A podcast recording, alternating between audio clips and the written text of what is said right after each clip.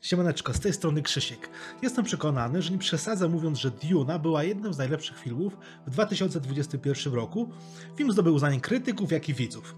Miał fantastyczną ścieżkę dźwiękową Hansa Zimmera, e, starannie dobraną obsadę, zapierające dech w piersiach ujęcia Wydm Arrakis, a przede wszystkim był jedną z najwierniejszych adaptacji książki, przynajmniej na podstawie tego, co wcześniej zostało nagrane.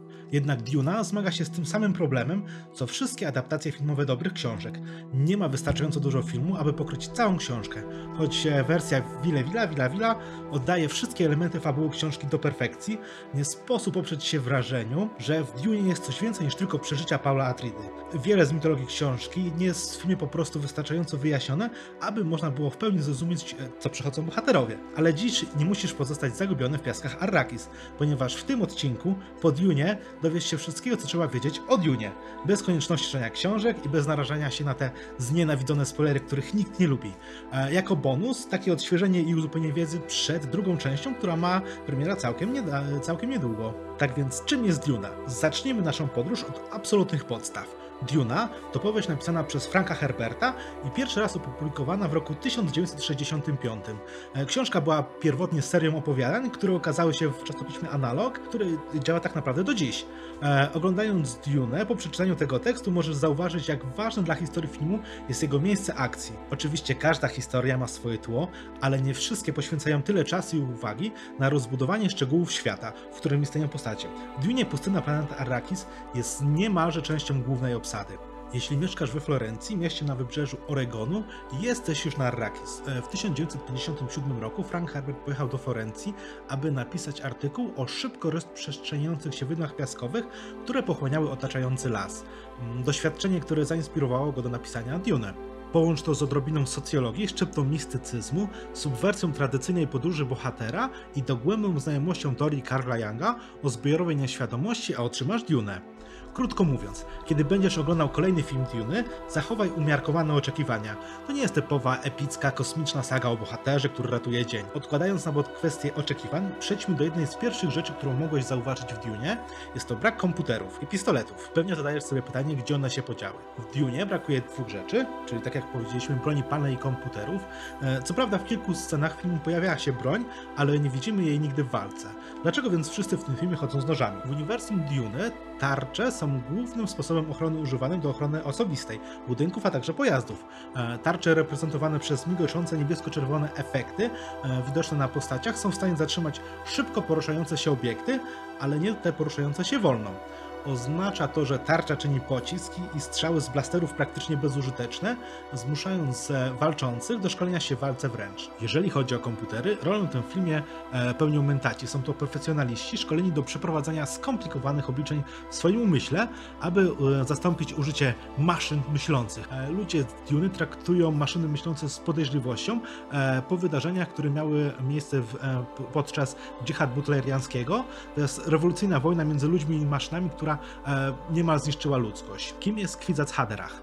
E, nazwa Kwizac Haderach oznacza skrócenie drogi. E, Bene Gesserit wierzą, że Kwizac Haderach będzie mógł dostrzec obie strony zbiorowej pamięci, czyli zarówno męską, jak i żeńską, bez umierania, jak zwykły mężczyzna obdarzony nadprzyrodzonymi zdolnościami. Dzięki temu Kwizac Haderach będzie posiadał wystarczająco dużo mądrości i wiedzy, aby prowadzić ludzkość ku wiecznemu dobrobytowi i pokojowej przyszłości.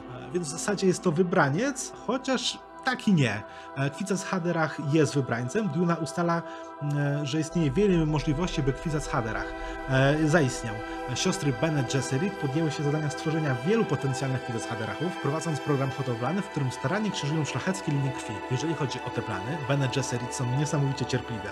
Planują stworzenie Kwizas Haderacha od wieku. Ponadto przygotowują się do wprowadzania odpowiedniego wybrańca do swojego zakonu i indoktrynacji go w celu służenia właśnie im, aby osiągnąć cel zachowania ludzkości i zabezpieczenia jej przyszłości. Czym jest przyprawa i dlaczego jest tak ważna? Kolejny ważny punkt. E, jest jeden cytat e, w książce w zasadzie, który w skrócie wyjaśnia, dlaczego przyprawa jest tak ważna e, w świecie Duny. Brzmi on mniej więcej tak. Przyprawa przedłuża życie, przyprawa poszerza świadomość, przyprawa jest niezbędna do podróży kosmicznych. E, przyprawa, znana również jako melanż, to rodzaj psychoaktywnego narkotyku, który po spożyciu w pełni odblokowuje zdolności umysłowe ludzi. Ale przyprawa jest także ceniona nie tylko dla rozrywki, a przede wszystkim dlatego, że stanowi kamień e, milowy e, ludzkiej cywilizacji w Dune. Arrakis jest jedyną planetą, gdzie można znaleźć melanż. Ultra rzadka przyprawa jest spożywana przez nawigatorów gildii kosmicznej, aby pomóc e, im w wytoczeniu tras podróży w kosmosie. Jeśli nie ma przeprawy, nie ma nawigatorów. Brak nawigatorów oznacza brak podróży kosmicznych, a jeśli nie ma podróży kosmicznych, to nie ma handlu kosmicznego. Jeśli nie ma handlu kosmicznego, nie ma imperium kosmicznego i tak dalej, i tak dalej. Chociaż przyprawa jest przede wszystkim ceniąca swoją kluczową rolę w handlu, wielu szlachetnych spożywa przyprawę rekreacyjnie i jest od niej uzależniony. E, w Dune nie istnieje coś takiego jak odwyk. E, jeśli stanie się zależny od przyprawy, żyjesz dłużej, ale wiąże się to z koniecznością spożywania przyprawy, aby pozostać przy życiu. Kim jest Shai Hulud albo czerw? E, Shai Hulud to jest monstrualny piaskowy robak, czerw, który dominuje na planecie Arrakis. E, każdy, kto mieszka na Arrakis, żyje w strachu przed jego spotkaniem, poza oczywiście Fremenami. Życie na Arrakis jest określone nie tylko przez brak wody, ale także przez Sheikhuluda. Ze względu na to, jak głęboko Sheikhulud wpływa na codzienne życie tubylczego ludu Freemenów, ich wierzenia duchowe również są kształtowane przez piaskowego robaka. Dla Freemenów czerw jest ucieleśnieniem twórcy wszechświata. Stąd modlitwa Freemenów, która jest często odmawiana, gdy Sheikhulud przetacza się przez my. Błogosław Stwórcę Jego wodę, błogosław Jego przyjście i odchodzenie, niech Jego przejście oczyści świat, niech zachowa świat dla swojego ludu, czyli dla Freemanów. Jest jeszcze głębsze powiązanie e, czerwia z przyprawą, ale wyjaśnienie tego wymagałoby sporych spoilerów, e, więc te tajemnice zostawię Wam do odkrycia. Skoro było o czerwiu, to teraz pytanie, kim są Freemeni? E, Freemeni to tubyl czy ród Arrakis? Mieszkają na pustyni przez setki pokoleń, są mistrzami przetrwania w tym śmiertelnym upale i bez wody, są przedstawieni jako zdolni i inteligentni inteligentni ludzie o silnym poczuciu godności, e, doskonali wojownicy, którzy mogą bez problemu mierzyć się, a nawet przewyższać imperialnych Sardarkarów. E, Fremenowie są także ludem duchowym, który ściśle przestrzega swoich rdzennych wierzeń. Co oznacza Lisan al-Gaib? Lisan Aigaib to imię, które Freemanowie nadali swojemu przepowiedzianemu zbawcy. E, zgodnie z wierzeniami Freemanów Lisan Aigaib, czyli głos spoza świata, wybawi lud Arrakis. Czasami nazywa się go Magdim. Lisan Al-Gaib jest uważany za, za osobę z innego świata, która przybędzie na Arrakis, zasymiluje się z ich kulturą i pomoże im zrealizować marzenie o przekształceniu Arrakis w bujny, bogaty w wodę świat. To nie jest do końca narracja, wyzwól nas od naszych grzechów, do której e, większość z nas tak naprawdę jest przyzwyczajona, ale jeżeli żyjesz na planecie, gdzie woda jest tak rzadka, że podlewanie roślin jest świętym rytuałem, zaczynasz rozumieć, dlaczego Freemanowie wierzą w nadejście Lisan Al-Gaiba. Należy także pamiętać, że Mahdi i Lisan Aigaib to nie są dokładnie wzajemnie wymienne terminy. E, a teraz przechodzimy do e, najważniejszej części Dune tak naprawdę, czyli polityki. E, aby w ogóle zacząć wyjaśniać politykę Uniwersum Dune, musimy najpierw wyjaśnić sobie, czym jest Lansrat. Lansrat jest wspominane kilka razy w filmie. Jest to zasadniczo zbiór wszystkich wielkich rodów w Imperium. Jeżeli oglądaliście grę o Tron, Lannisterowie, Starkowie, Dom Tali, gdyby oni istnieli w Dune, byliby członkami wielkich rodów Lansradu. Są to zamożne rodziny, którym przyznano lenna nad pewnymi planetami. E, na przykład dom Artrydów przez bardzo długi czas jako lenną miał, swoją, e, miał planetę Kaladan. E, Gdy zaczyna się Duna, Lansrad jest zarządzany przez padaszycha imperatora Shadama IV z rodu Karino. Na początku serii ród Karino rządził Lansradem przez wiele, wiele pokoleń. Chociaż cywilizacje ludzkie w Dune są zorganizowane pod imperatorem i jego imperialnym rodem, wielkość galaktyki sprawia, że centralne zarządzanie imperium jest niepraktyczne. Dlatego rząd Dune jest feudalny. E, planety Dune są rządzone przez szlacheckie rody, jako ich lenna. E, szlacheckie rody z kolei odpowiadają cesarzowi. Wiele, jeśli nie wszystkie wielkie rody w Lansradzie, w tym imperialny dom, posiadają udziały w kompanii Chom albo Koam, zależy kto jak czyta. E, można myśleć o, kampa, o kompanii co jako w rodzaju kosmicznego Amazona. Mają oni monopol na handel we wszechświecie. Wszystko, co musi być kupione albo sprzedane, jest, jest obsługiwane przez kampanię Chom. Czas teraz na, na gildię kosmiczną. Gildia posiada monopol na podróże kosmiczne. E, bez gildii tak naprawdę nie można podróżować po wszechświecie. E, bazuje to na fakcie, że nawigatorzy używają takiego rodzaju tajemniczej, ukrytej metody, aby mutować przy pomocy przyprawy i wraz z silnikami Holtzmana, którzy, e, które składają przestrzeń, aby nawigować przez wszechświat, są w stanie podróżować wszędzie. I nikt inny nie wie jak to zrobić bez komputerów, a jak wiemy komputery zostały zakazane. E, więc Gildia posiada mm, monopol na podróże kosmiczne, e, pracują jako partnerzy kompanii CHOM. Więc jeśli CHOM to taki, e, to taki Amazon, to można myśleć o, o, o Gildii jako o FedExie tak naprawdę, albo poczcie. Wielkie rody Lansradu posiadają różną ilość władzy. Imperialny ród Karino jest oczywiście najbardziej bogaty, a ich władza wynika nie tylko z pieniędzy, ale, z także, ale także z tego, że posiadają Sardarkarów, to są tronowalnych na, na ich planecie więziennej Salusa Secundus, bezwzględnych wojowników. E, I tak naprawdę to właściwie oni trzymają inne rody w ryzach. E, nikt nie chce się mierzyć e, z, z gniewem Sartarkarów.